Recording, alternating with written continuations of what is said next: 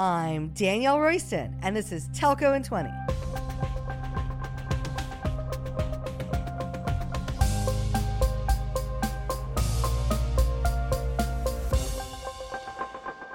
I was thinking about all you telco execs out there, about how you need to hire a bajillion people with cloud skills.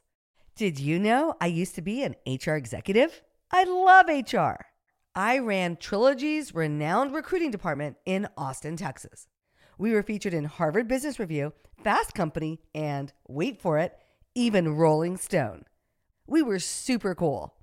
But I also spent time as a generalist, supporting an executive and her organization.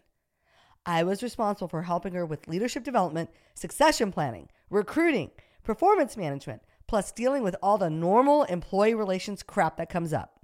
And I'll surprise you, I have some really strong opinions about this topic. But seriously, my HR experience is one of the reasons I totally get that transforming a workforce is super hard.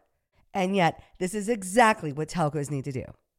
Their future depends on their ability to find and onboard workers with the most sought after technical expertise in the job market today people who know how to code with the public cloud. The fight for talent is on. For example, Microsoft acquired Metaswitch and affirmed, not just for the tech, but also for the infusion of telco expertise that they needed to fuel Azure for operators. Sanyogita Shamsunder left her VP of Product Strategy and Ops role at Verizon to join Google Cloud as its head of Global Network Edge. And Vodafone is on the hunt for 7,000 software engineers to help them move from being a telco to being a techco. To move to the cloud, first you need qualified candidates in your recruiting pipeline and a way to screen the talent to find the gems. And you need a strong workforce management program to retain and grow your talent. Turns out there's some new AI powered recruiting and talent management tools that can help. Today on the podcast, I'm talking with Kamal Ahluwalia, president of Eightfold AI, about how CSPs can fill up the recruiting funnel and build a killer cloud workforce. So let's take 20. Kamal Ahluwalia is president at Eightfold AI. Hi, Kamal. Welcome to Telco in 20. Thanks for having me, DR. Glad to be here. It's going to be super fun. And the reason why I'm so excited to talk to you about Eightfold AI is because I love HR.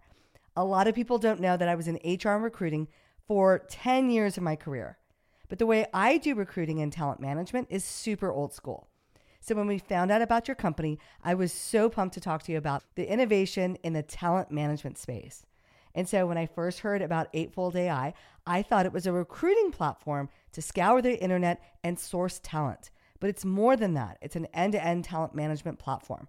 So, Kamal, tell me a little bit about it. How does it work? Absolutely. So, what we have built is a single AI platform for all talent, for candidates, for employees, for contingent workforce. Yeah. And since you've been doing a lot of work with telcos, they're all large organizations. And now I think with COVID, the focus on employees has never been greater. That you have to take care of not only retaining them, but also allowing them to grow in areas that they want to grow. And definitely the need for new and different talent, right? Yeah. So much focus on cybersecurity, AI, big data, 5G. Yeah. So all these things require skills evolving at a pace that we've never had to deal before. So we're actually bringing our AI expertise and our ability to understand potential. So not just review and validate what people have done in the past, but more importantly, what can they do going forward?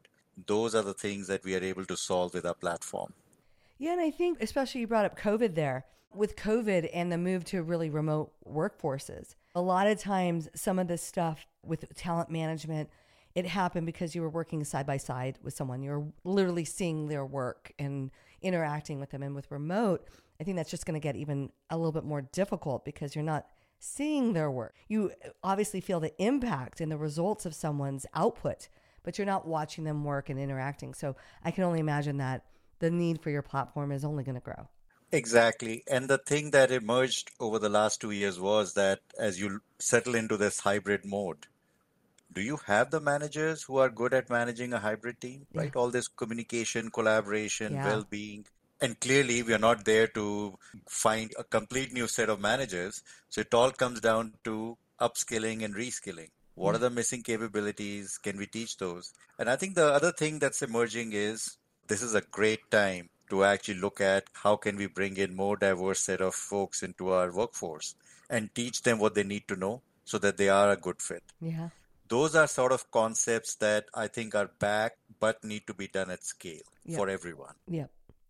And so, where is the sweet spot of your product? Is it really good at identifying those passive candidates that maybe are not in the job market and bringing them into the recruiting pipelines and funnels?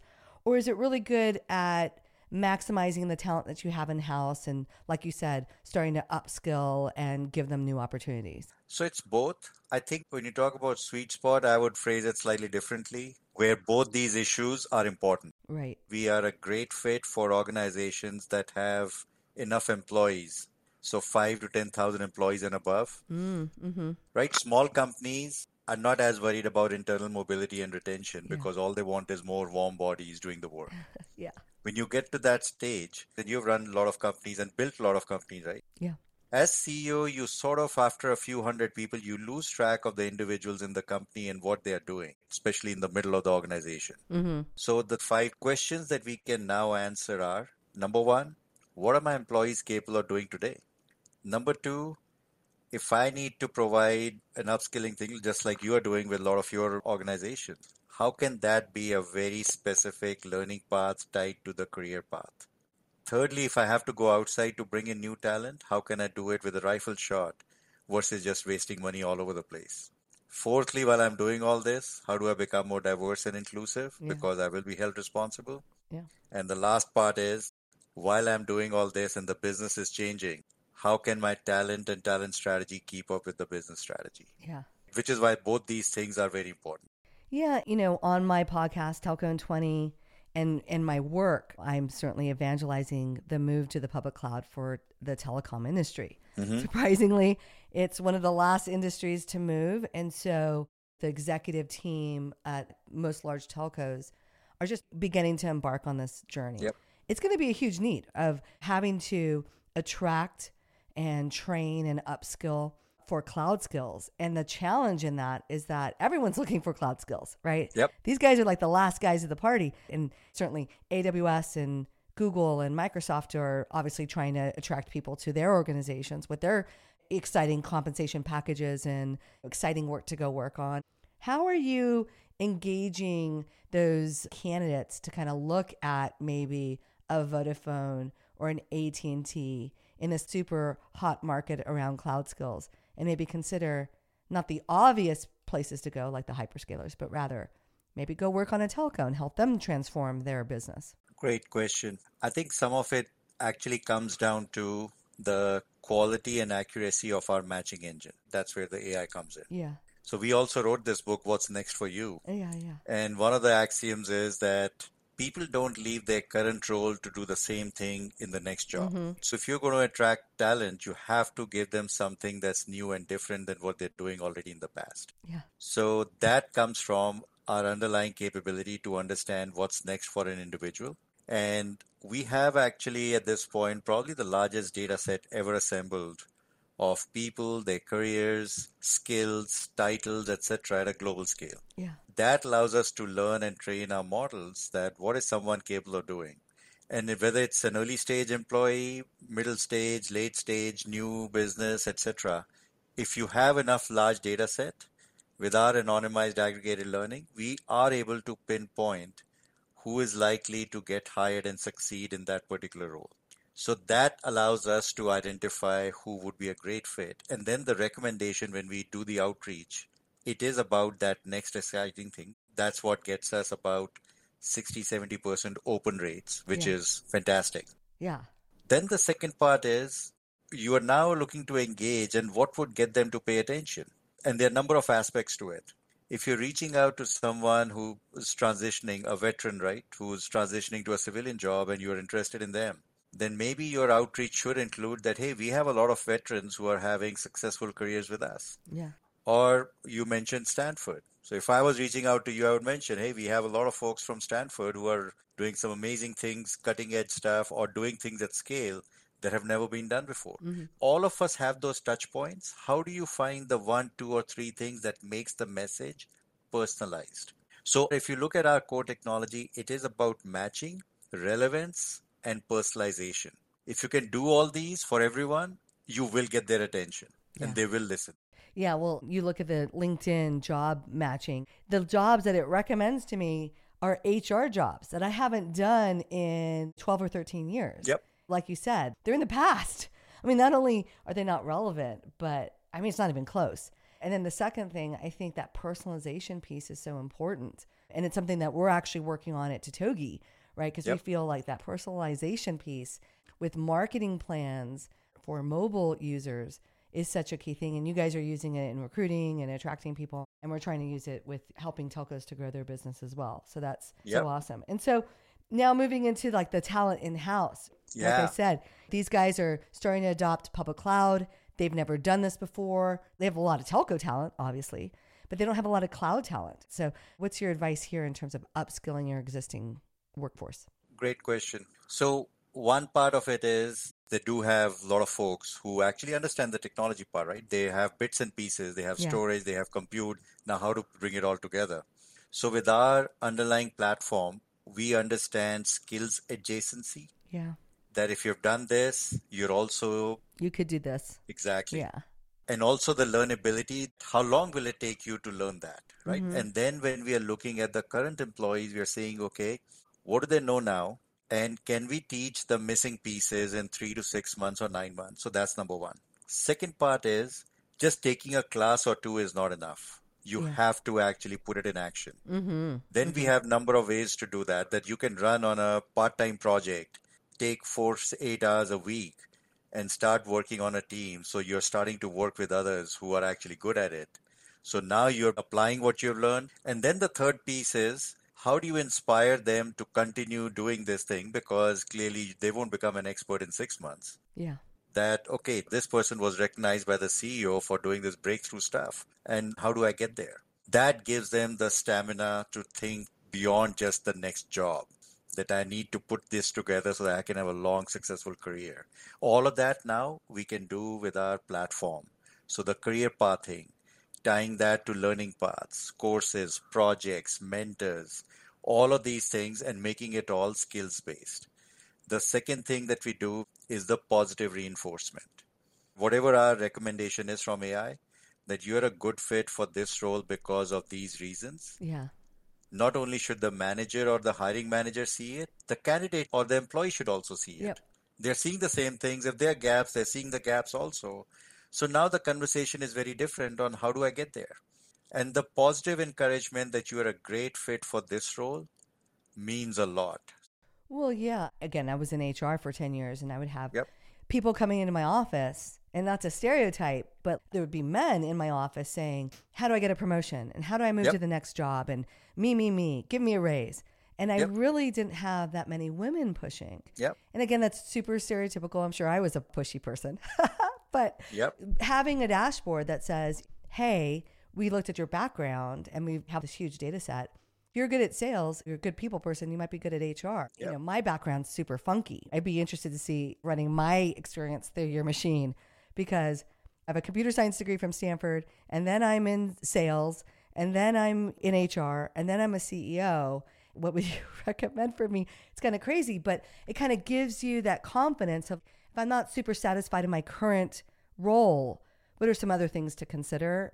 And having a dashboard that gives them the confidence to try something new would be really, really awesome. So that sounds incredible. I did run your profile through our system, and what it came back is that we still don't have a woman president in this country. So, what about that? Oh, you think I should be president of the United States? That is hilarious. Why not? yeah, I probably had to tone down my messaging. but it might resonate more. so funny. So, I think a big part of attracting people to an organization, there's kind of two primary tools that people use, which is let me tell you about myself. And it's a LinkedIn yeah. profile or basically the CV or resume. Yeah. But then the other thing, let me tell you about the job we're trying to attract you to is the job description. And I read these job descriptions, they're all really terrible copies and they don't really sell the job. They don't like, yep. here's the exciting stuff we're working on, here's what's really important. If you love this kind of work, you're going to love it here. And then actually do the opposite. Here's what's required. And if you don't like that, don't even bother applying. I mean, you guys are scouring over tons of data that's like kind of really bad input. It is. It's basically garbage in, garbage out, right? Yeah, so totally. when both sides are useless and just like you said, the recommendations that LinkedIn is making to you are It's nonsensical. so bad. Yeah. So that's the output, right? They don't know how to make sense of the two. By the way, only 5.2 million unique jobs in the world. Yeah. Everything else is a variation of that. Yeah. Yeah. So we have now done enough work globally to actually put together a jobs intelligence engine.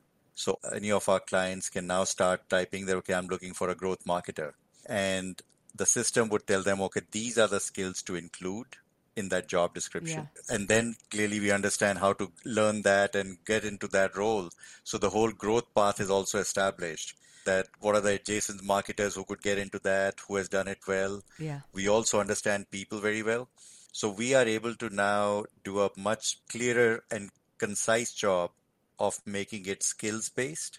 And the second thing is why this thing was allowed to devolve into a laundry list job description Yeah. is that people keep asking for, I want this also and this also Yeah, and yeah, this also. Yeah. And when you're doing that in our system, we are actually showing you that, okay, based on your talent network, if you're clearer with your requirements, that these are required, these are nice to have, which is okay. Now you can see, okay, I have a thousand people or a hundred or 10 or two based on my laundry list. Mm, yeah. Yeah. It's like keyword matching where it tells you how many people have used this hashtag. Exactly. Yeah, then you are able to adjust very easily that, oh, my talent pool is actually not diverse. There are no women in there. So I need to revisit my requirements now. And within five minutes, you can make the adjustments so that you know that you will start with a very good diverse pool. That's cool. And then you will end up with a hiring a more diverse workforce or internal mobility, right? Let me find more women. Or we are also doing a lot of work with OneTen now who are focused on Black Americans without a four year college degree. Yeah. So then you are our veterans, right? Yeah. All of these folks are a lot of talented folks. We just don't know how to identify that potential. So we're able to do that and give that so that the job descriptions are great and concise and provide the ability to grow into your future roles also. Yeah. And then, of course, we have fantastic understanding of people and what they're capable of doing. So that's why our AI matching is far superior than what you've experienced so far in the market. And do you guys have any telco customers Yeah. that have started using Eightfold? Yeah. In fact, our first one was Tata Communications in India. Yeah. And then Vodafone just went live. Ericsson is live, and there are several more that are coming on board. So, yes. Awesome. Yeah. And your other point that, you know, how to make it cool again to be working in a Mhm. telco. Yeah. I think the great example I saw a week or two weeks ago that Ford's new line of EV cars, electric cars, will include Cisco's WebEx facility so you can actually have a mobile office. So think about the role of the back-end carrier that is supporting that kind of capability. No, that's awesome.